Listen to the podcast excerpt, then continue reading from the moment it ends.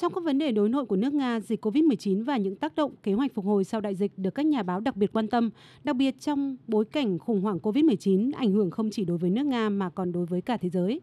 Về tác động của đại dịch COVID-19 đối với nền kinh tế Nga, Tổng thống Putin cho biết nước Nga đã huy động và chuẩn bị tốt hơn cho cú sốc kinh tế COVID-19 so với nhiều nền kinh tế phát triển trên thế giới và hy vọng thu nhập thực tế sẽ tăng 3,5%. Tăng trưởng GDP của nước Nga năm nay dự kiến ở mức 4,6% và tỷ lệ thất nghiệp khá thấp vào cuối năm nay có thể tăng nhẹ là 4,4%.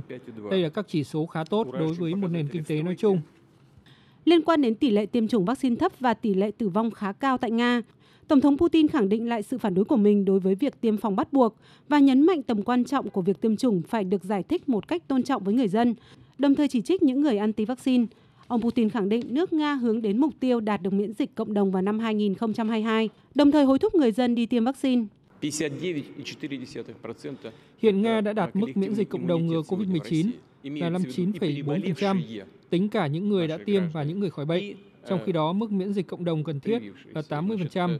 Tôi hy vọng trong năm 2022, Nga sẽ đạt được kết quả này. Tôi hy vọng trong năm tới vào quý 1 hoặc quý 2, nước Nga sẽ đạt được mục tiêu đó. Năm nay, chính sách đối ngoại của nước Nga rất được chú ý do hàng loạt các vấn đề như Ukraine, lo ngại về việc Mỹ và NATO tăng cường sức mạnh quân sự sát biên giới với Nga, với những cảnh báo đỏ được các bên đưa ra. Tổng thống Putin khẳng định Nga không mong muốn xung đột với Ukraine và muốn giải quyết cuộc khủng hoảng một cách hòa bình. Mới nhất là việc Nga đưa ra đề xuất an ninh 8 điểm nhằm hạ nhiệt căng thẳng với phương Tây. Tổng thống Putin khẳng định có nhiều phản ứng tích cực từ các bên. Quả bóng đang ở chân các nước phương Tây. Các cuộc đàm phán với Mỹ đầy hứa hẹn.